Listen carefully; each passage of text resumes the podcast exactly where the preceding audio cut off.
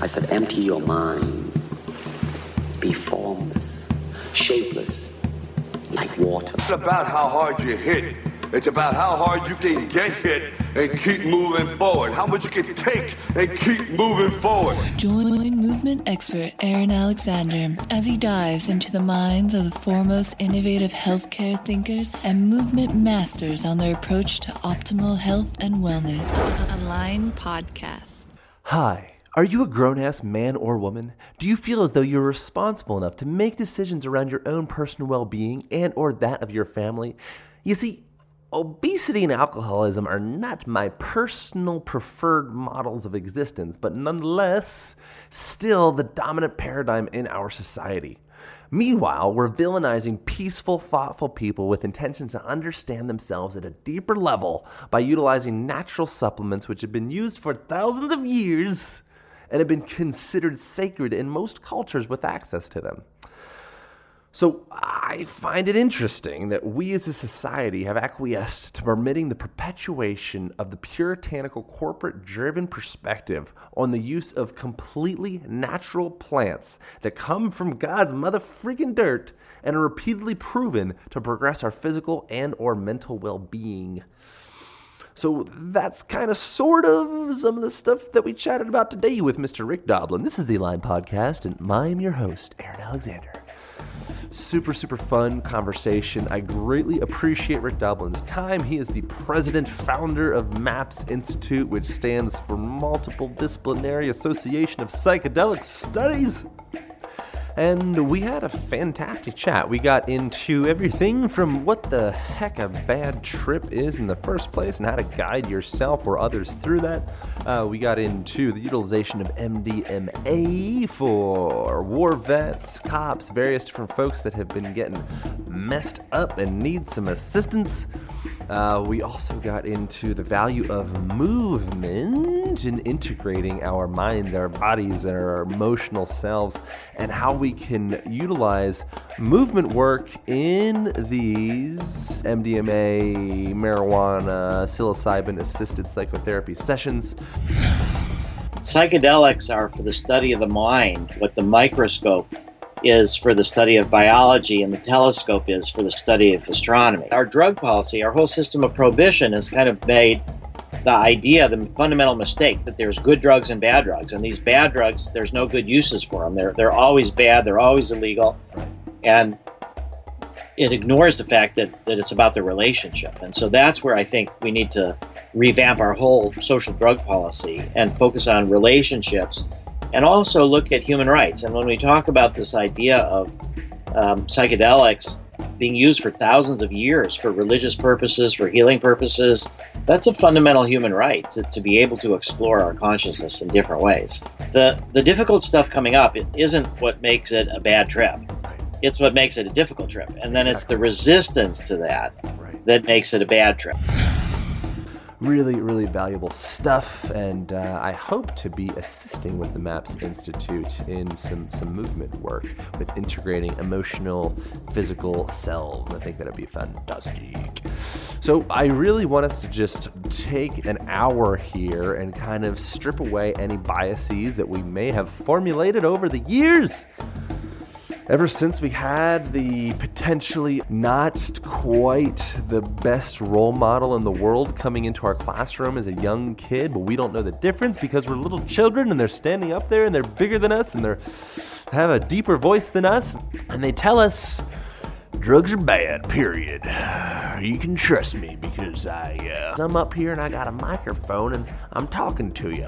You know, and maybe, maybe it's because you are a product of a culture that has been perpetuating broken ideas in the realm of healthcare for the last 50 years. Maybe that has something to do with it. And so I personally, in my path, I prefer to follow and trust folks that they are demonstrating that they're winning, they're doing well, they're healthy, they're strong, they're smart, they're grounded, they're engaged, they're stoked to be alive. Those are the people that have been my best teachers. The proof is in the pudding, as they say. And uh, so that is what I would like us to get more excited about. Not necessarily trusting something just because it's what you've been told since you were four, but really getting into the present moment of what is the best thing for me right now. So, hope that wasn't too ranty for y'all. Um, be sure to check out the website aligntherapy.com. A L I G N. On there, you will find the blog. You will find hundreds of free videos on self care and functional movement. You will find the self care kit, foam roller, a couple bands, a couple balls, uh, door anchor. Utilize all that stuff to keep your tissue layers sliding all beautifully and sexily like. And uh, you put pack that thing underneath the car seat in your vehicle, underneath the couch in your living room, whatever you do. You can put it in your bum if you want. I have no judgment. It's up to you. Um, what else? What else? What else? Utilize the Amazon portal on the website, on the uh, podcast page, blog page on the right side bar. And I will be in London uh, speaking slash doing some workshops at Health Unplugged October 31st to November 2nd, I think is the dates for that thing. And then I'll be cruising around London. I've got some interviews out there. And uh, I'm going to bring a video camera, is the plan. Uh, we'll see if I, I, bring the video camera now. It's, it's up in the air. Uh, maybe give me some feedback if you if you be into this.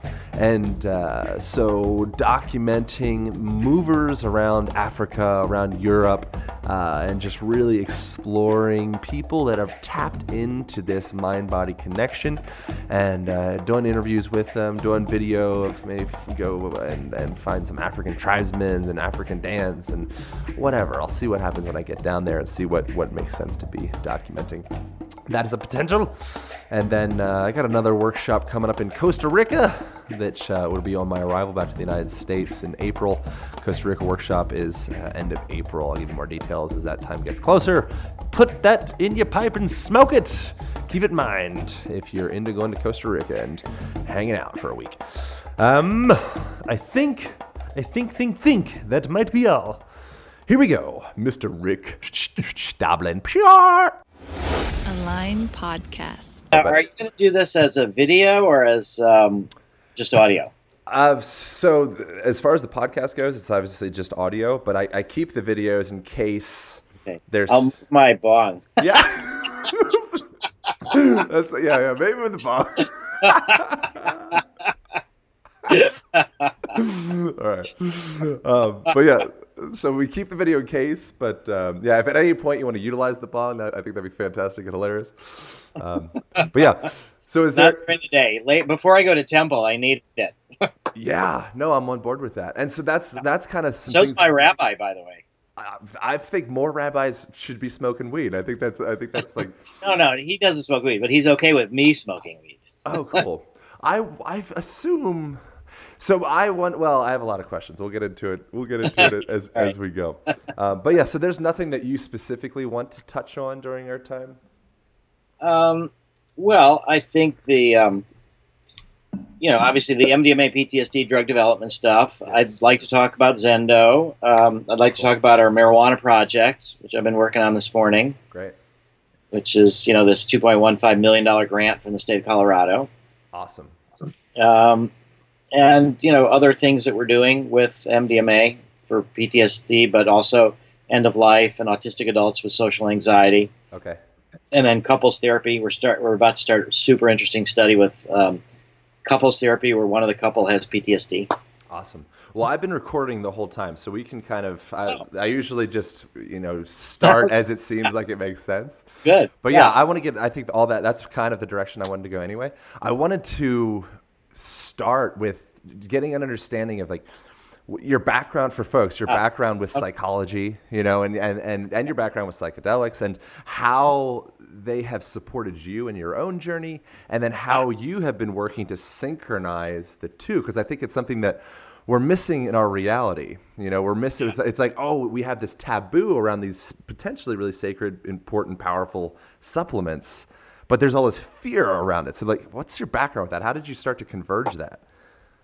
Yeah, well, um, we'll start by saying that um, you know I was 17 and three quarters uh, when I went off to college, and up to that point, I had pretty much had this idea that psychedelics were dangerous, Right. that you know they could uh, hurt your chromosomes, that they could make you go crazy, um, and you know I, I bought a lot of the propaganda that I grew up with. Uh, my parents don't drink, they don't smoke cigarettes, and so it's pretty much a you know rational, non-drug kind of upbringing. Um, I was the oldest of four kids, and you know, but I was very political and raised to be very interested in uh, world dynamics, and and particularly this whole uh, you know threat against the Jews, the whole Holocaust, and you know in combination with growing up during the Cuban Missile Crisis and all the the education about um, duck and cover in case there's a nuclear explosion from Russia. You know, duck under your desk, you'll be fine, Right. kind of stuff. Right. So, um, you know, and then the Vietnam War. So it was just very um, clear to me that the psychological problems were what needed addressing more than the resource problems, like getting enough food and shelter and, and water for sort of physical survival. That the physical survival was imperiled by psychological factors. Yeah. That people were more like primitive than they were, you know, modern adults. So in, in a way, there was I can't remember who told this, but there was somebody was um, asked a question of, uh, you know, what did they think of American um, civilization, and they said it, w- it would be a good idea. right. Right. Right. Right. Right. Exactly. you know? So, um, but it was also all over the world. So, so I think what what really happened for me was that I ended up going to a college that had um, an experimental college. That was just the first class was 1965, and I started in 1971, and it was the honors college. Now it's the honors college of the state of Florida, and it was very much promoting um, students following their own curiosity. It had um, a nudist colony at the swimming pool nice. which was fantastic. It had this tradition of all night dances under the stars till the sunrise with a large number of people doing psychedelics. Right. And the campus police were protecting us from the real police.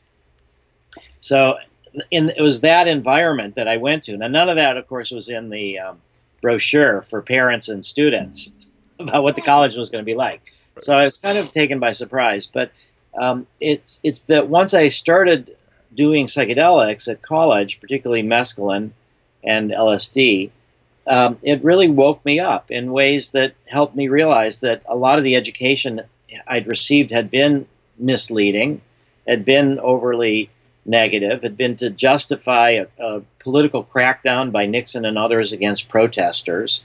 It wasn't really about drug abuse. It was about um, you know people having psychedelic experiences and then having unitive experiences that uh, connected them with others, that connected them with their emotions, and then those kind of experiences had political cons- consequences. Mm. So when I started waking up to the value of psychedelics, it was just after the massive backlash against the 60s.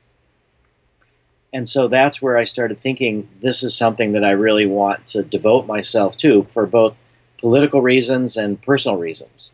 Awesome. So it took me just a couple of months, though, to realize that I was kind of in over my head and that these experiences that I was having with large dose psychedelics. Now, back in those, back in the day, um, you know, a, a dose of LSD was around 250 micrograms. And today they average 60, 70 micrograms. So, you know, for people who are um, familiar with that, just imagine taking four hits at once or so. And, you know, and it's for different kind of purposes. It wasn't so much for, um, you know, going out and playing around. It was more for eyes closed, having these spiritual experiences, lying down, being nonverbal for hours at a time as you're experiencing different things. Mm. So I, I started developing these um, blockages. I wasn't really good with letting my emotions flow, and I just felt like I was scared and at the ego dissolution, and I, I started resisting the experience, Right. and that was the, classic thing to make it worse. Right. So once you resist it, um, you know, it, it can be difficult, but if you can process it, it can be healing. But if it's difficult and you resist it, then that's what we normally talk about as a bad trip. And you're Right. stuck. And this was 1971, 72. So it was well before I knew anything about MDMA, which I didn't learn about until 1982. Yeah. So there was no, now when people get into difficult trips with LSD, sometimes we'll give MDMA to um, in these um, uh, how should I say uh, in, informal underground therapists do this. Yeah. And uh, that softens it and helps it to be processed. So I, I didn't have any of those things available to me, but I had this intimation that there was something fundamentally healing and fundamentally evolutionary about these psychedelic experiences. And so I felt that that became more important than the intellectual work. I ended up dropping out of college for 10 years and focusing on getting grounded and tripping in little bits, getting healed from all the fear that I had, trying to build myself up to be able to have those kind of feelings, starting to have romances and love affairs, and that also helped me to feel and become um, more emotionally fluid. And it was during that period of time that I started, um, you know, from 18 on, telling my friends that I wanted to be a psychedelic researcher and a psychedelic therapist. And they're all amused, you know, by by that. Um, didn't seem like a, a, clear path to a career, but you know, I was a draft resistor. I thought I was going to go to jail for not going to Vietnam, and I didn't think I could have a normal career anyway. So it seemed, for political and personal reasons, to be something that made sense to me. And I'm happy to say that over all of these years, um, it still makes sense to me. And it makes even more sense than it did before. Yeah. And I see that, um, you know, one of the things, and one of the reasons I'm so glad, in a way, to be doing this uh, podcast with you is that I felt like the public education part is super important. And there was a way in which um, maybe 15 years ago, I started realizing that our progress was so slow that we weren't going to be able to sort of fully mainstream psychedelics into our culture in my lifetime. Mm-hmm. That a lot of it will happen, but it's going to have to happen to uh, it's going to have to happen by subsequent generations. And I started worrying that people would see that the interest in psychedelics was just like the hippies. It was like the, the naive idealism of the hippies that was, you know, ultimately squashed and that would be rejected by younger generations. Right. And so I, I fortunately um, ended up teaching a class in 2001 at the college that I went to, at New College. And it was after I'd gotten my PhD from Harvard for the Kennedy School of Government. And I had enough credibility that I could get uh, invited to teach this month long workshop. And a bunch of the people were just 18, 19 years old in my class. And I found that they were very much interested in psychedelics.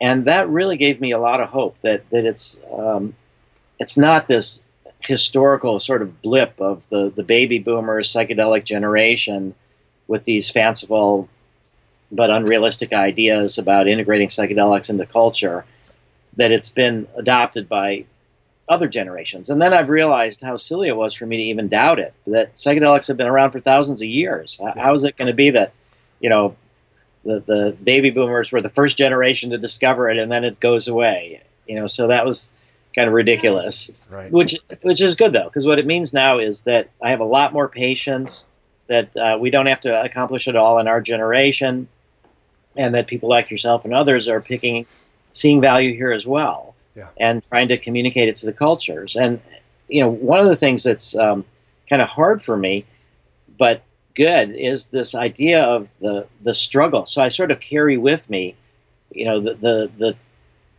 you know, MAPS now, I started at 1986, but it was really 71, 72 that I decided to be a psychedelic therapist and bring back psychedelic therapy. So it's been, you know, 40 more, 40 plus years that I've been working on it, and it's less controversial now. So I think a lot of times I bring out the, the controversy from my past experience where it's not necessary. Other people don't see it. I mean, we now have 23 medical marijuana states for marijuana legalization states in the District of Columbia, more coming in the 2016 election. So it's um, it's it's a pleasure to see that now there's more psychedelic research than at any time in the last uh, 45 years. Right. And it's also been the case that my own personal experiences with psychedelics have been instrumental in helping me to work at, at MAPS. So, in, for example, in 1984 is when the DEA first tried to criminalize MDMA. It was being sold as ecstasy, but it was also being used underground as Adam. as a, a drug for therapy. And it was clear that there was going to be this uh, effort at criminalization because it was being used above ground as ecstasy, and and we prepared. And there was a you know DEA lawsuit that I was involved in trying to protect MDMA from being criminalized, and we we sort of um, won the DEA lawsuit. The judge said it should stay as a therapy drug, but the head of the DEA rejected that, and you know then we had to sort of do all this move through science. But w- what I've been able to to do is in 1985 in the midst of this lawsuit with the DEA, Leo Zeff, who was the secret chief, the, the first book that MAPS ever published was about the leader of the underground psychedelic psychotherapy movement. And he worked with uh, Anna and Sasha Shulgin. And he's the one that really introduced MDMA to hundreds of psychiatrists and psychotherapists. And he said that he wanted to give me an experience with LSD and Ibogaine to help me sort of deal with my own inner shadow so that I wouldn't be projecting it all the time onto these DEA police types. Because if you come into this attitude that you're all good, they're all bad, it, it, kind of freezes things, and it's hard to find compromises, or it's hard to sort of um, find those people that don't necessarily buy into the complete ideology of the organizations that they work in, and that maybe they'd be willing to help in small ways. So I had this experience with um, LSD and Ibogaine uh, combination because um, the, the iboga root takes a while to take effect in the plant form. And so Leo didn't want to wait three hours for the ibogaine to take effect just sitting there, so that's where he gave me the LSD too. Um, but it was extremely helpful in um, helping me integrate um, the parts of myself that I had split off, my own shadow, and um, you know a different experience I had one time was with MDMA um, also 1985, and I was imagining myself as the DEA looking at me, and I was trying to think, how do I stay safe from their eyes? Right. And I, it's one of the key things that I realized from that, which also explains why we're here today doing the podcast, is that I realized that the police authorities, the DEA, they're trained to look for what you're hiding from them. And that if you stand up in front of them sometimes there's a safety from that that that, that they think hey you know this guy is you know he's, he's doing what he's talking about and you know they they they, they somehow don't think that um, they need to engage with you in this underground way that, that so I, I realized that by trying to be transparent by trying to explain that my motives are both medicine and also ending prohibition that that would be safety rather than um, more of a risk. Yeah well, that, that really, that's I love that you mentioned integration. You know, integration with your mind, with your emotional self, with your your physical self. Which I'm curious to the degree that you get into that with folks. If that is something that you do yes. you do riff on at all. Like so so during a what do you call it? like a, a psychedelic psychotherapy session or how do how, yeah. what's, what's the best? Yeah, well we, we talk about MDMA assisted psychotherapy or LSD assisted psychotherapy. Yeah. And I think the key thing there is that it's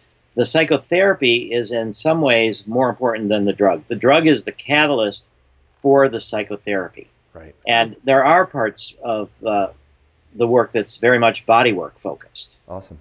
And we will, like, I, have studied with Stan Grof, the world's leading LSD researcher, therapist, founder of transpersonal psychology, with Abraham Maslow and others. And Stan, after psychedelics were criminalized, figured out that through hyperventilation that you can produce some of the same emotional states, very similar. Right. And but it's it's you, you have to sort of generate it yourself through the hyperventilation, which is difficult, and it doesn't have the carrying power of you know LSD for six eight hours. So a lot of times people get activated, they get opened up, and they get kind of stuck. And so Stan's done a lot of work on body work during holotropic breath work. Cool to help things. And, and we've seen in LSD cases and MDMA cases, uh, uh you know, MDMA in particular really opens up the psychosomatic connection. Mm. And also with with LSD, that, that things start hurting in the body. And if you um, treat it as a, a physical illness, you're kind of missing the point. But if you treat it as like a signpost to something deeper psychologically, a lot of times through the pain uh, or through the body work, then will emerge a story. Right. yeah that's that and that's you know so when you see someone say you see someone that with like mental retardation is like you know a, a really far end of the spectrum and Yeah. you see that manifest in their physical body when you see someone depressed you see that in their body when you see someone a little crazy you know you kind of see this spastic all overness with the way that they're moving you know, and, and, and so to be able to, Ida Rolf said, you know, we work with the body because it's what we can get our hands on, you know, and so it's a similar concept with this. It's like, let's work from all angles with this, you know, let's utilize these tools that we have from the, from the earth, mushrooms and, you know, whatever, ayahuasca, whatever Yeah. it may be, as literally it's like telescopes or microscopes into ourselves to go deeper. You know, and I think that it's it's such a beautiful thing to dance between all of these tools that we have. You know, as opposed to, to villainizing one specific incredibly powerful set of tools and saying, nope, all you have is traditional Western psychotherapy, you know, and all you have is anxiety medication. It's like, wh- why? yeah, yeah. And more and more people are, are believing that same thing. And, It's beautiful. And what you said uh, reminded me, though, of a quote from Stan Grof that was terrific, which was that um, psychedelics are for the study of the mind what the microscope is for the study of biology and the telescope is for the study of astronomy. Exactly. But we're That afraid of it. It, yeah, it's a tool into, like dreaming into our unconscious. And we need to accept that. And the other part of this analogy of tools is uh, um, really this idea that the tool itself is not good or bad. I mean, you can have a hammer and you can pound a nail or you can smash somebody in the head. right.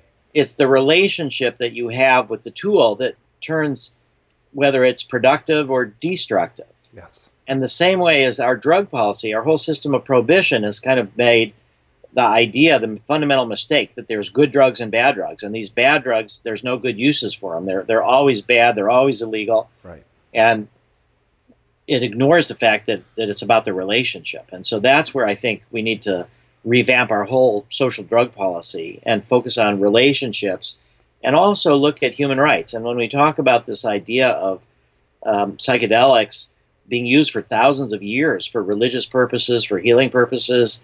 That's a fundamental human right to, to be able to explore our consciousness in different ways. Yeah. But, but to get back a little bit to the body therapies, Sure. um, it, it turned out that in um, the early 80s, there was a bunch of people that were doing MDMA massage.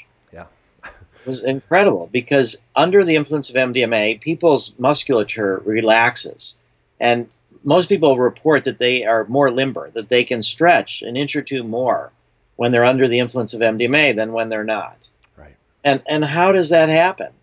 It's, it's not exactly clear, but something about the release of the tension in the muscles, I think, is directly related to the emotional relaxation One hundred percent. people feel. And then when you combine the MDMA with massage, where you're working with people to get deeper into where they're still holding on, where their tension is, then the stories related to these body tensions come out. Right. And so these are people that are sort of combination massage therapists, psychotherapists. Yeah. And and I think in the future, once we have MDMA approved as a prescription medicine by the FDA, by the European Medicines Agency, and we open it up to psychedelic clinics, that there's going to be body workers that are going to be part of the psychedelic clinics. Right. And they'll prepare people for it. Like sometimes uh, people do um, an hour or so of yoga after they've taken MDMA just to kind of loosen up and, and open up emotionally by opening up physically. Sure. I think the the I mean the, the classic for me that one of the most amazing stories of my whole life ever was um, sitting with somebody who was a German doctor, and um, his arm became paralyzed under the influence of MDMA, and we knew that it wasn't really a nerve damage problem that there was something emotional but we didn't know what it was. So we just uh, you know sat with him and encouraged him to talk about it.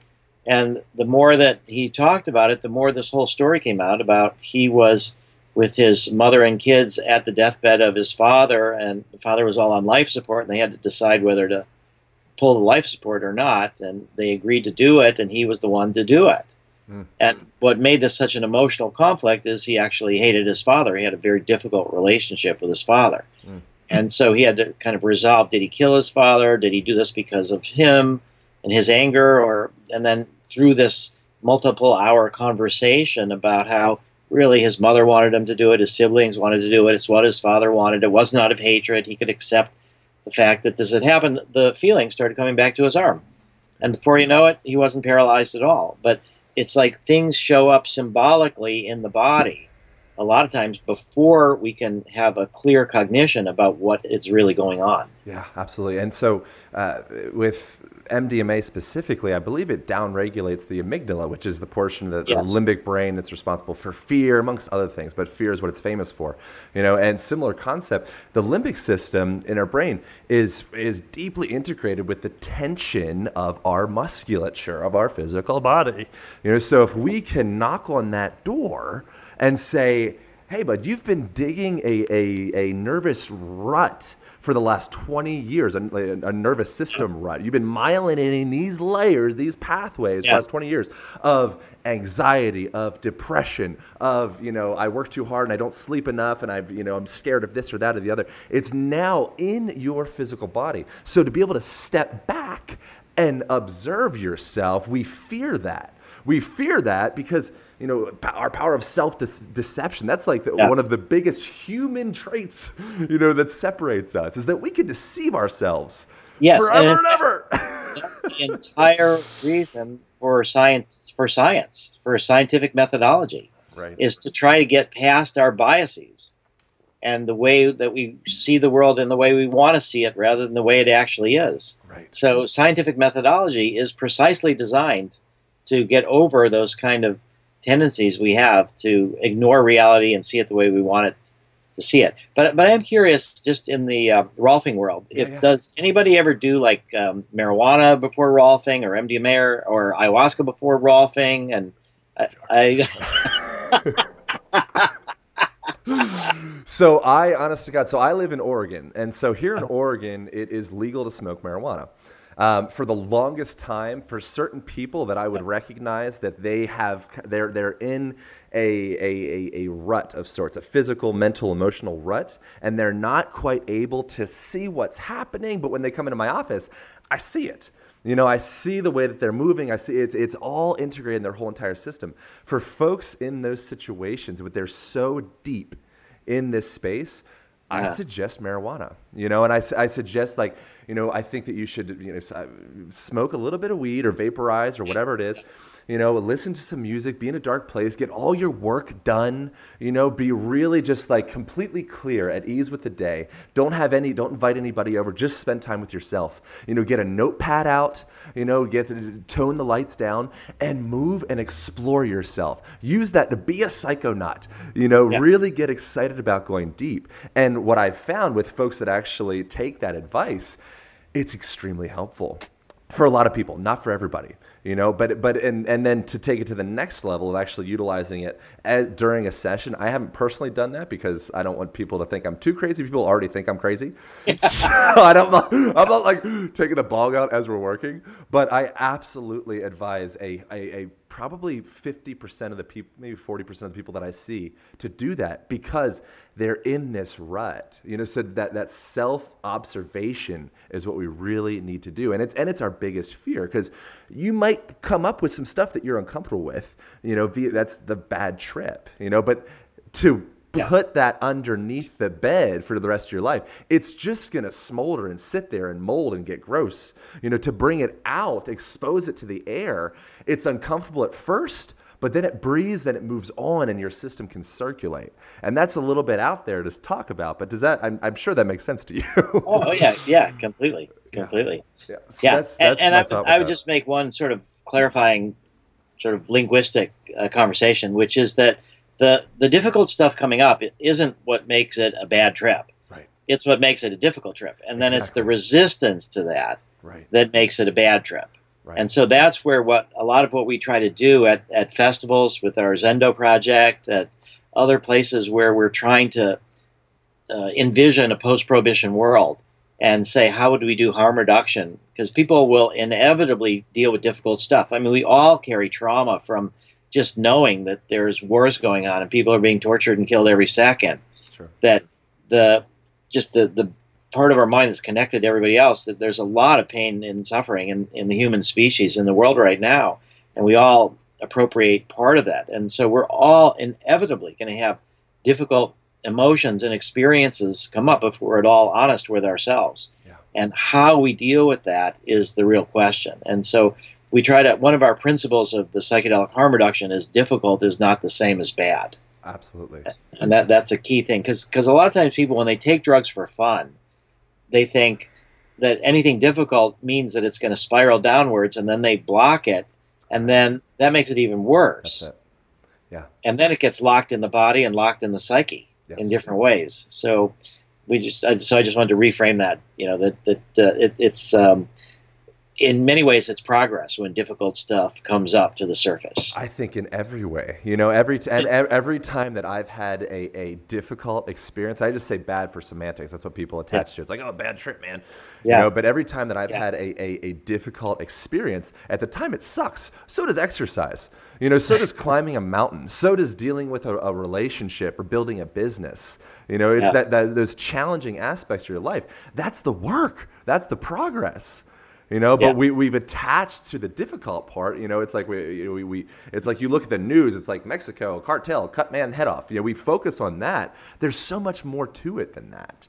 You know and so something i, I want to make sure that we get into with you is that people need to know about is, is the utilization of mdma with uh, ptsd and war vets and, and police officers and that. You know one of the analogies that i've heard you mention before is that the creation or, or the reproduction of memories. You know, it's like our memory, we're, we're not just a library, we're pulling books off the shelf. We're literally rewriting the book every time we come up with a memory. So if you have habituated a memory of, oh my God, every time I hear a this sound, it means there's a gun going off. You're recreating that and you're, you're confusing yourself with a broken filter. So this MDMA is giving us an opportunity to develop new neural pathways, re again myelinate ourselves into a place of, oh, actually, when someone puts their hand up, they're not going to hit me. They actually want to give me a high five or give me a hug. You know, so can we? Can you break down a little bit it- of what that, yeah. what that, how you're using that? Yeah. Well, uh, let me just say first off that um, what what I realized in our current society, in the the war on drugs that we are outgrowing, but still only slowly, um, that the the pathway through seemed to me the path of least resistance was combining science with psychedelics with healing. I mean, we're, we're a drug culture, you know, drugstores and pharmacists and, uh, you know, pharmaceutical industry. Yeah. So our, our focus has been on primarily looking at um, ways in which we can scientifically study the beneficial uses of psychedelics in order to heal some uh, disorders that are socially acceptable Right. um, that, that people have sympathy with. So when you mentioned the fact that we're talking about police officers, even, I mean, that for me was a big breakthrough because I'm so used to being in opposition to the police and seeing them as, you know, the problem, the DEA, and, you know, that they want to squash what, what I hold most precious. And, but to realize that the police have a job more than most any other job that exposes them to traumatic experiences and that they can get coarsened and roughened up to that and that they they're not offered any support with that either. Yeah. So our, our current study with uh, 24 veterans, firefighters, and police officers, um, it really was just to be veterans. I didn't think we'd get, but I thought for political means and for us to talk about, I'd say, okay, it's veterans, firefighters, and police officers. Um, and now, as it turned out, we've actually, of the 24 subjects, we've enrolled all of them. All the MDMA sessions are done. We're just gathering some follow up data. Uh, 20 of the people were veterans. Three of them were firefighters, including one from 9 11 in New York. And the other was a police officer. We actually did have a police officer volunteer to be in the study. Mm. And I think it's tremendously exciting that we can try to help police officers work through their trauma. But Awesome. so uh, that's in a way to say that to make a drug into a medicine, the FDA requires you to prove safety and efficacy, but you don't have to prove mechanism of action. And fortunately for us, because there's so much interest in MDMA, both by governments around the world to demonize it, to, to study its risks, but also by more and more people who've heard about our work with MDMA for PTSD, they want to figure out how it works. So just yesterday, there was a paper that came out about MDMA in fear extinction in mice. And so what we're talking about Nice. is all been in humans, but we're finding that in, in mice and rats and dogs, that MDMA can be really helpful in overcoming fear, overcoming trauma from a biological basis only without the added benefit of the psychotherapy. So, what we see happening is that um, MDMA decreases activity in the amygdala, which is what we've discussed. It also increases activity in the hippocampus and in the frontal cortex. And that's where we put memories into storage Right. and where we connect them, where we associate them with other things in our life. And so PTSD increases activity in the amygdala and reduces activity in the hippocampus and the frontal cortex. We don't think as clearly, we don't store memories as well, and we're hyper vigilant and very frightened. Yeah. And MDMA does the opposite. And at the same time, MDMA stimulates serotonin, norepinephrine, and dopamine in different degrees, and also the hormones of oxytocin and prolactin, which are the hormones of uh, nursing mothers, of orgasm as well. So I think a lot of times the way to understand the MDMA state is the post orgasmic state. And it's physiologically very similar Right. with uh, and and when you think about it, you're not striving. You're you're you're there. You're peaceful.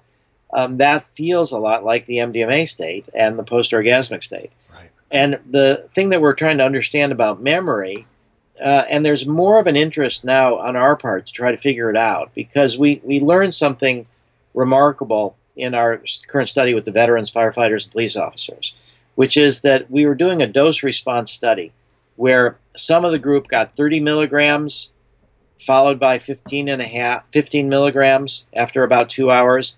Now these are again three and a half months therapy. There's weekly non-drug therapy and then once a month for three times there's a day-long mdma session. People spend the night in the clinic. They get integrative psychotherapy the next day. We call them on the phone every day for a week just to see how they're doing. Then they come back for weekly non-drug psychotherapy for three to four weeks. Then they get their next MDMA. So that's like a three and a half hour process, a three and a half month process. And one group got 30 milligrams during the MDMA sessions. Another group got 75 milligrams, and then followed by 37 and a half. Uh, and these supplemental are optional, and the main reason is to prolong this plateau of openness. And then the other group got 125 milligrams, which is our normal therapeutic dose, followed by 62 and a half. And that's what most underground psychedelic therapists use. That's what we've used in our study, our other studies, as our main therapy Awesome. drug dose. But what shocked us is that the 75 milligram people did great. I didn't think they were going to do that great. Not only that, but they did on average even better than the 125. And that led us to figure out what is really going on. How could that be? Because there's a lot more feelings of pleasure, body rushes. There's more spiritual experiences at the higher doses. There's more um, periods where people are just so into the music that um, you know they're they're just loving and opening. But at the 75 milligrams, there's less of that, and people are more grounded in a way. They're more talking just about their biography. It's they're more um, um, able to stay focused in a sense. So it could be that the the theories of memory reconsolidation that we've been talking about that that once you have a memory, when you recreate the memory, when you store it again, if you're reconsolidating the memory of a fearful event when you're feeling peaceful, then you can actually store it away and you remember the content, but you don't get triggered by the fear. Yeah. And then you can learn from it And as well. And, and then we see that memory is enhanced. So when the fear is muted, the memory from the events are flooding people. That, that they're not that they're necessarily overwhelmed, but just the things that they have been suppressing because they were so painful come to the surface. yeah. And we've had multiple people say, I was in a firefight, uh, you know, there was an explosion here, and the next thing I remember, you know, I woke up at the hospital. And then under MDMA, they're like, whoa, look at all the stuff that happened. Now the memory comes back to them, Right. which is a sign that they're really able to recover from the PTSD. They don't have these unconscious fear based memories plaguing them below their level of awareness. Now it's surfacing and they're feeling safe and they can kind of separate that was then and now that's not necessarily happening. So we're starting to really look at um, memory reconsolidation more. And one of the main alliances that I had in our work was with Dr. Richard Rockefeller, who was just a fantastic man. Um, David Rockefeller was uh, the oldest living Rockefeller was his father. Um, he was the chairman of the board of advisors of Doctors Without Borders, and he saw whole populations being traumatized and wondered what to do about helping them. And so he helped us with the military, mm. trying to open the door with the Veterans Administration, the Department of Defense. But once he, he died a little bit over a year, almost a year and a half ago, in a tragic uh, plane crash. And his family, though, to honor him, have started research at Rockefeller University specifically into MDMA and memory reconsolidation in animals, trying to understand the neural pathways. Great. And so that that is this new understanding of memory, and that may be why the medium doses of MDMA um, work really effectively when we all thought that it was the higher doses. Now, other things happen with the higher doses. It changes your mood. You, you can have spiritual experiences that can help give you meaning, but it doesn't necessarily rewrite the memories from your trauma. Right. And that's what the goal of that lim- more limited study is. Yeah, it's going beyond the smoldering repression and tapping into integration of my past, my background, my present yeah. moment, my future. You know, like this is all me. You know that you know yeah. my uncle that touched me when I was seven. That's me. You know, I don't need to forget it. You know, and that didn't happen to me. I don't think. You know, unless there's some repression. I love it. You know, but it's I don't need to block it away and push. Your uncle's listening to this. Right. Damn you! You know, it's like I don't I don't need to block that away and forget about it. I come to acceptance with it. You know, and one of the things that uh, again Ida Rolf quote is you know she would say put the tissue or the joint where it belongs and call for movement. You know, so similar concept with this, where when you're going in to having this MDMA experience or psychedelic experience, whatever, what you're doing is you're what are we doing? We're down regulating the amygdala. Oh a lot of people are really scared about rent their job their girlfriend yeah. their car the payments and this. They're constantly in this fight flight mode. If we can potentially blaze a new trail for five hours you know and talk about it and integrate it know, another thing is stress ends up uh, degenerating the hippocampus. You know, that's where we remember things. It's an emotional area of our brain. You know, it's like if we can potentially open up that space for a time frame so you can just touch it, just feel it, you know, and, and be able to really integrate that new potential movement, emotional, psychological, physical movement into your system, maybe you can practice that and actually integrate it into your into yourself.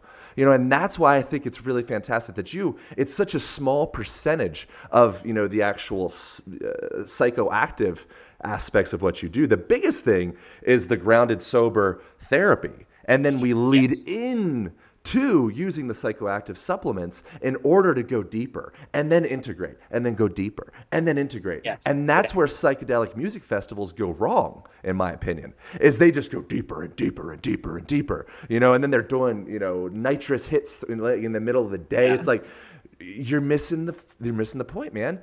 You know, it's like you got the message from God and you're just hanging on the phone. You know, it's like you got it, integrate it. Yeah, and what's amazing to me, one of the most amazing things of all is the speed at which people's psyche can heal.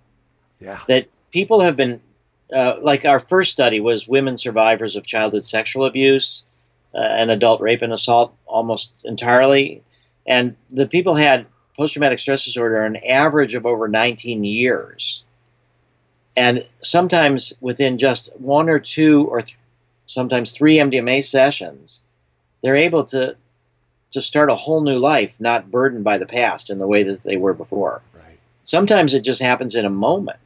I mean, when you're feeling safe and you're able to um, look at what's frightening to you and work through it, sometimes just a few hours is enough. In fact, we had one subject who was in our study, a veteran, and he was uh, struggling with um, opiate pain meds because he'd been deeply wounded and injured in uh, Iraq, and that under the influence of MDMA, he recognized that he was telling himself this story that that really he was doing the opiates more for um, escapism rather than for pain control, Hmm. and that he didn't need them anymore. That's it. And he decided that he didn't really need um, drugs, and he didn't even really need MDMA because he felt like he had looked at what was holding him back, and and now he was saying, "Okay, I'm ready to move forward into my life."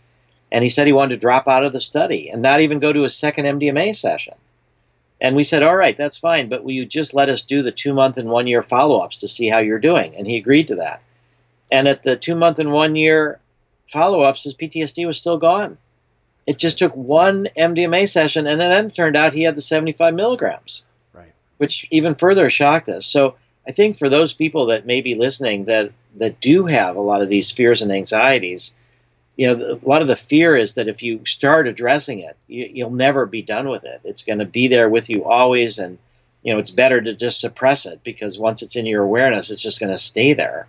And in a way, the opposite is true. That if you can bring it into your awareness with full emotional expression, with also integrated into your body as well, to, to look at where the sources of tension are in your body, that that you can discharge those energies that people have been carrying sometimes for decades. We've actually worked with some Vietnam War vets with PTSD who have been stuck for 40, 50 years and who are still able to heal and make a new start in their lives after all of that time. It, it's absolutely astonishing. Awesome. Yeah. And uh, that's, you know, that's, that's like, I've, I went to Peru and I did, you know, ayahuasca ceremonies and I went out there and, and one of the things that I, I noticed with that is, is a similar setup as what you're talking about of, you know, taking time and we, it was a ceremony of what are we eating every day? What are our intentions every day? Why are we here? What's the point of all this? And it all leads up to the final ceremony time, but it's a really small percentage of the whole thing. You know, an analogy that just kind of came to me as you're talking about that is like, it's, we need to clean our filter of perception. You know, and so if you are squeegeeing your glass with MDMA or whatever it may be, once you get it clean, look out the glass. You know, if you keep on squeegeeing it, squeegeeing it, squeegeeing it, eventually you might break the glass. And that's what we see with people that are, oh, he was tripping way too hard for about, you know, X amount of time. And now he's a little funny. He's not really quite integrated with society because he went too deep. Now he's floating around in space ungrounded. You know, and that's Yeah. kind of the balance with it. Exactly. And that, that actually describes what my first um, series of LSD experiences were like at, at New College when I was going to school, is that I kept trying to do all the work in this inner world. And I would be confronting these things that were very scary to me, and I was unable to let go. And each successive trip, I would sort of get stuck sooner and sooner into the trip. The pattern would repeat itself. And finally, I recognized that I wasn't thinking about the integration Right. that I wasn't putting what I learned into practice in little ways, and that I would that you cannot rush it too fast either. That you can go certain far, but then you have to strengthen and build in the the sober daily life, and that that's really the challenge. And I think that's also at, at some of the music festivals where people have the idea: I'm going to take these drugs, I'm going to have these experiences, and they're going to be great while they last. And that's what they're for. They're for like going to a movie, or, or you know, they're for something that's fun while it lasts, but that's it. And they don't understand about how the real value is taking that experience and then integrating it into your daily life so that more and more your daily life can be open to all of those uh, energies, the feelings from the inside, the feelings from you know your environment that uh, it was a sad thing for me to realize that I, I couldn't do it all by just doing ever higher doses of LSD or by doing more extreme. I did a three week primal therapy intensive where I um, was isolated for three weeks. I'd only get out for like an hour a day in a soundproof padded room with the therapist to scream. Wow. You know, I did all these extreme things. Uh, you know, I, we started building our own flotation tanks and doing LSD in these isolation environments. You know, but that the integration part is really what's necessary. And and then I find, and this is something I think for um, many of your your listeners to realize that one of the things for me that's most exciting now is to see how the religion, science, and psychedelics are coming together in some ways. So, what I mean by that is that there's a study in Switzerland right now, sponsored by a fellow named Vanya Palmers, who is one of the leaders of the Zen community in Switzerland. And what they're doing is they're taking people um, who are lifelong Zen meditators. And many people got involved in Zen early in their lives through psychedelics and then said, okay, now we need to integrate it, and I'm going to use meditation as my tool to integrate it, and then I no longer need the psychedelics. And so I think that what we're seeing now is that lifelong meditators are starting to question whether there might not be sort of new insights that they can get from going back to the psychedelics, mm. going back to their original source of inspiration. Right. And so the study is people go to the University of Zurich, get brain scans, um, then they go to a, a seven day or so meditation retreat, and they meditate every day in this sort of zazen tradition. But then in the middle of it, they get a pill. It's either placebo or psilocybin. And then they see the depth of the spiritual experience. How does it affect their meditation? How does it affect their uh, compassion, their altruism?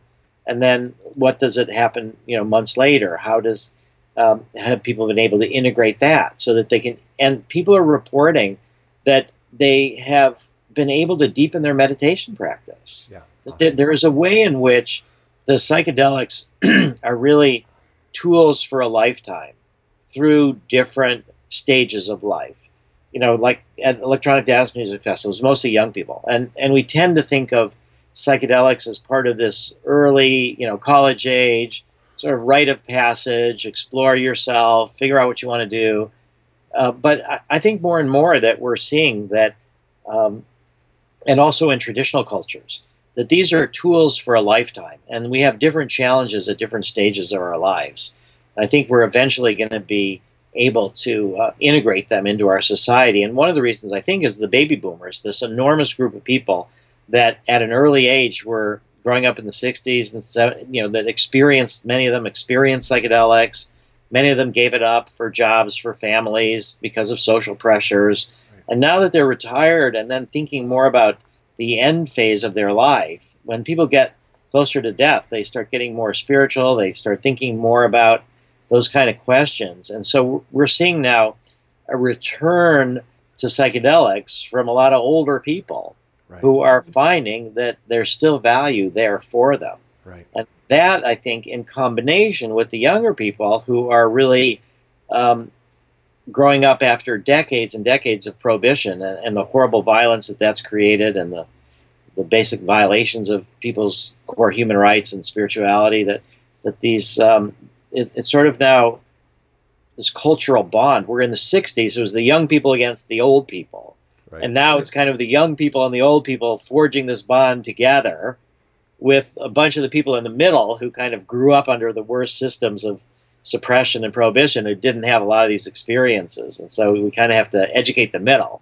Yeah, I, I think it's it's very hopeful, and, and I think the um, the kind of information that you're you know sharing with people through your podcast, the kind of healing work that you're doing, that that's preparing us because this, the culture is facing massive crisis, you know, massive extinction, massive environmental degradation, massive overpopulation and resource depletion. And we've got a lot of serious things going on with, you know, rise of fundamentalism in different places. You know, just watching some of these Republican uh, presidential debates is uh, inducing PTSD right, and just right. seeing what they have to say. You know? So we've got massive crises, and, and I think psychedelics are tools that, in the appropriate relationship with them, can be life saving. I mean, I've had experiences with psychedelics that were, um, for me, uh, very pivotal in, in, giving me hope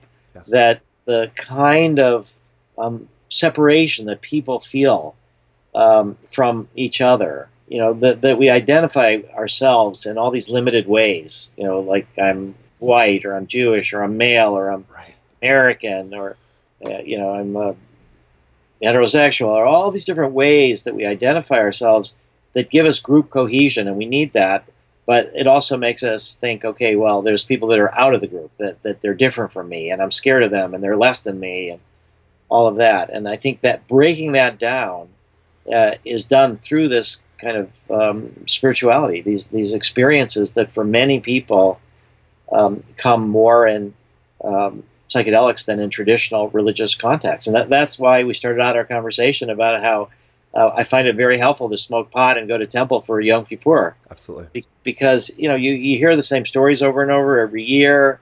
And with uh, marijuana, one, one time I actually worked with Rabbi Zalman Schachter, who was um, recently died, but was um, someone who started the Jewish Renewal movement and actually was able to take MDMA in temple for Yom Kippur, Nice. which is about atonement, about you know asking for forgiveness for your sins and thinking about making up with other people. And so I, I found that for me, this uh, blending of you know thousands of year old rituals with sort of psychedelic consciousness um, can provide a, a lot more depth than, than I've been able to get out of them otherwise. And, and not to say that that's true for everybody, but uh, for those of us that feel like we need that help, um, I think it's okay. And then also, the idea is that the help is temporary, that, that we are trying to integrate, and that's the real key through the body work and through the psychotherapy and, and through making amends to people and, and through directing our lives to what we really want to do it. And so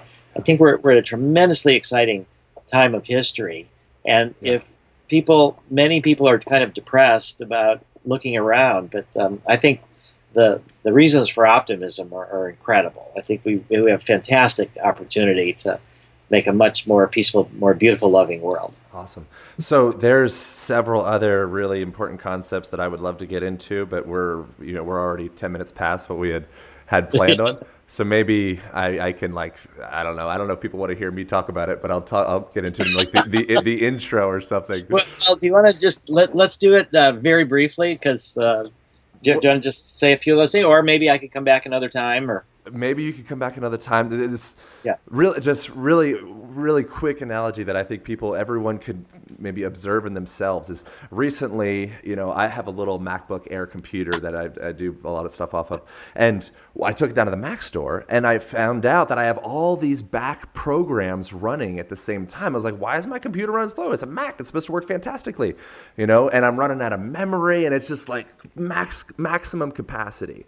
And what they did is they went in and they said, "Oh, did you realize that you're running 20 freaking 9 programs right now? you know, that's why your computer sucks. That's why you're slow. That's why you're frustrated. Is you have so much chatter going on in that system." You know, and I wanted to get into cannabinoids and, and you know the utilization of supplements like that because what it does, I don't know what it does. But you know, some things that I've heard is, is you know helpful with kind of deciphering the information that we actually want to hang on to. And we say that it's like, oh, it's bad for your memory. It's like, well, forgetting, letting go of information is actually crucially valuable for our you know our ability to sustain ourselves. If we remembered everything, we'd freak out. You know, and what we're doing in our society is we're constantly operating on all these background programs and we suck at everything we do because we're never able to completely integrate and drop in to what's happening at hand that moment that consciousness with what what are we doing right now? Eye contact. What project am i creating? You know francis crick finding the dna double helix you know there's yeah, so much I- I- into that whether he did or not. i don't whether that was yes, yes, I think that's uh, questionable whether he actually did. I like to believe he uh, did but i well, could be way off I mean, I I wish that were true, but I was just actually um, looking into it even yesterday. yeah um, you know, because people were saying that. So th- there's really, um, it, it came out after he died. Supposedly, a friend of his said that in 1953 he did low dose LSD when he had the vision of the double helix. Mm. And I said, you don't need to say that. It doesn't seem like it's it's not likely to be true. But the talk about Kary Mullis. Kary Mullis is the one that won the Nobel Prize for chemistry. I think it was 1993 for the polymerase Polymer- chain reaction. right right right And he attributes his creativity to marijuana and LSD right and and he says that and he's alive now to confirm it and he's written about it in his books and Yeah. so I, I think this connection between um, you know psychedelics and insights and creativity and you know steve jobs talked about how important psychedelics were for him so. I, I think the um, the idea of all these background programs for me that was the most clear in the ibogaine experience that we started talking about earlier in this discussion because it was about for me separating self-criticism from self-hatred and realizing that that these programs of uh, insecurity or inferiority or self-critical that they're running all the time and and they're and when they're linked to this punitive you're not perfect therefore you're bad it was super painful and and that was like 10 12 hours of just sort of confronting that And after that was over, I felt like I had more space in my head Yeah. to be present Yeah. because all these internal negative programs weren't occupying as much of my computing power Right. as they had before. So that that's that's a really good metaphor for how it is that doing body work, doing psychedelic therapy, doing regular therapy can can take you out of these internal systems into the present. Yeah, and that gets into the very last thing, time time perception in, in relation to cannabinoids. You know, it's like, oh, it slows down time. How interesting. You know, could that have something to do with the fact that we're unamused with this miracle that's happening, which is like just walking around and breathing. You know, getting on your computer, driving your car, getting on an airplane. It's freaking incredible. You know, and we just accept as like, yeah, whatever. I'm bored. You know, it's uh, it's like then well, you. in s- fact, yes, go- Th- that you and I are talking right now across the whole North American continent Right. and seeing each other. Uh, unbelievable. You know, if if our um, great grandparents were to wake up, they, they would be shocked. Right. Yeah, and so so with the with the time perception thing, what it does is it slows down your perception because you're more amused with the the miracle that's in front of you. So, artist, you're drawing a picture, Yeah. you're making a sound, play your guitar, play your drums, smoke a little bit of weed, and see what happens. Go dance. You know, see what happens. Feel the integration of the movement down into your toes, up into your fingertips. You know, have sex. What is that? You know, when you can slow time down and really get absorbed in that moment, you literally are living a longer amount of time. I think like a fruit fly that lives eight days or whatever, his eight days probably feel like a human lifetime because that's all he gets. You know, so your perception of time, if you can slow that down and just get amused, you live to be uh, whatever. It, it'll probably feel like you lived a thousand years. Is my Yeah. thought. Yes, that's. I think there's a lot to that. And then I think the other side, just to again help uh, to talk about people with difficult experiences, is that that sometimes that sense that the time is going to expand forever. That's that's one of the the most fearful kind of things when people are trapped in these, you know, scary thoughts. The feeling is this is going to be forever, Right, and that right, it will never end right. and that time is somehow frozen and I'm trapped in this hellish place.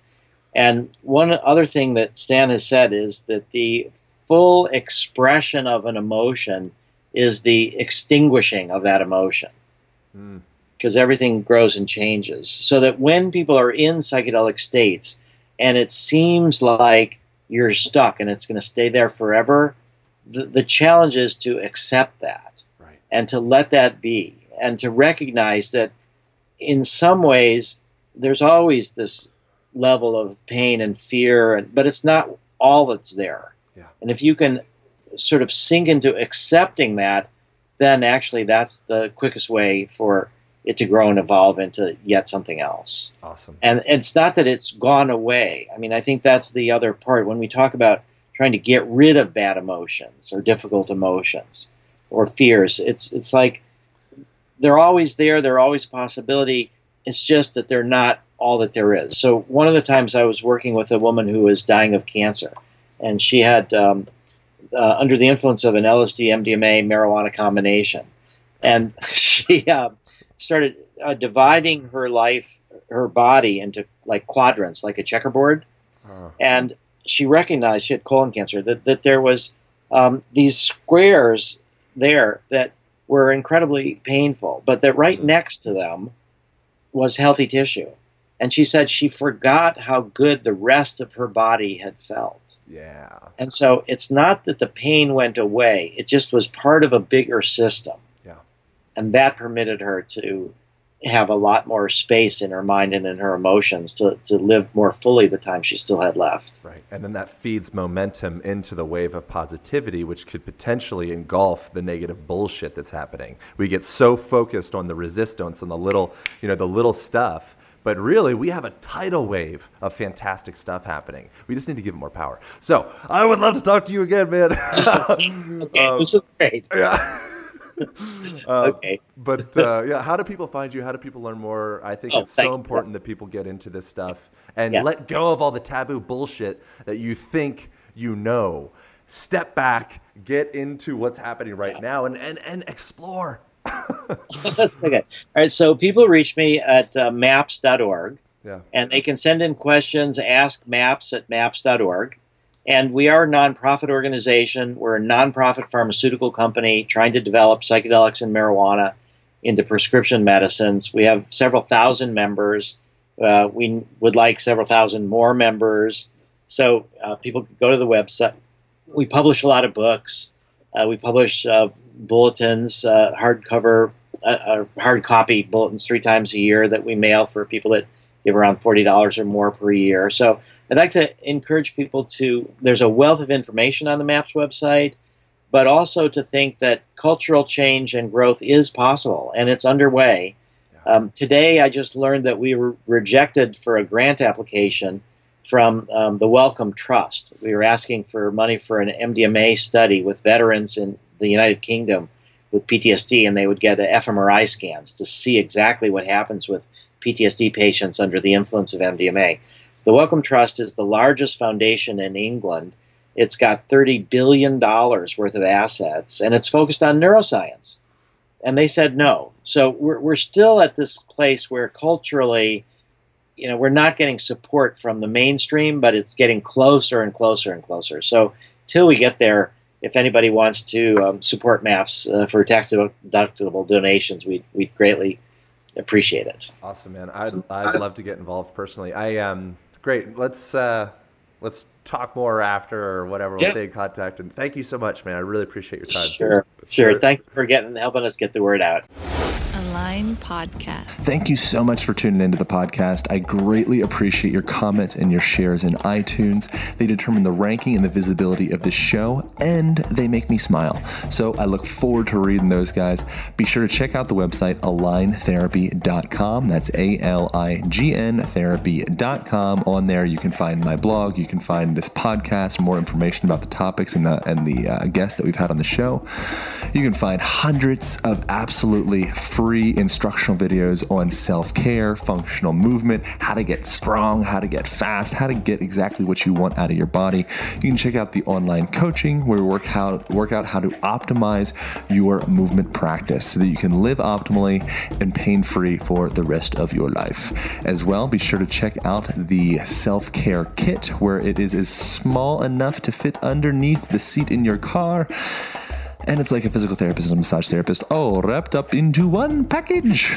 I know you guys are going to love the website. I know you guys are going to get a lot of value out of it. And I look forward to hearing your comments. All right. Bye. Thank you for listening, and remember to join the movement by subscribing to the podcast. If the information has been helpful, please share and leave your comments in iTunes. Aaron personally reads each one, and it makes all the work worthwhile. Together, we will make a difference and continue to bring more powerful and inspiring messages to the world. Align Podcast.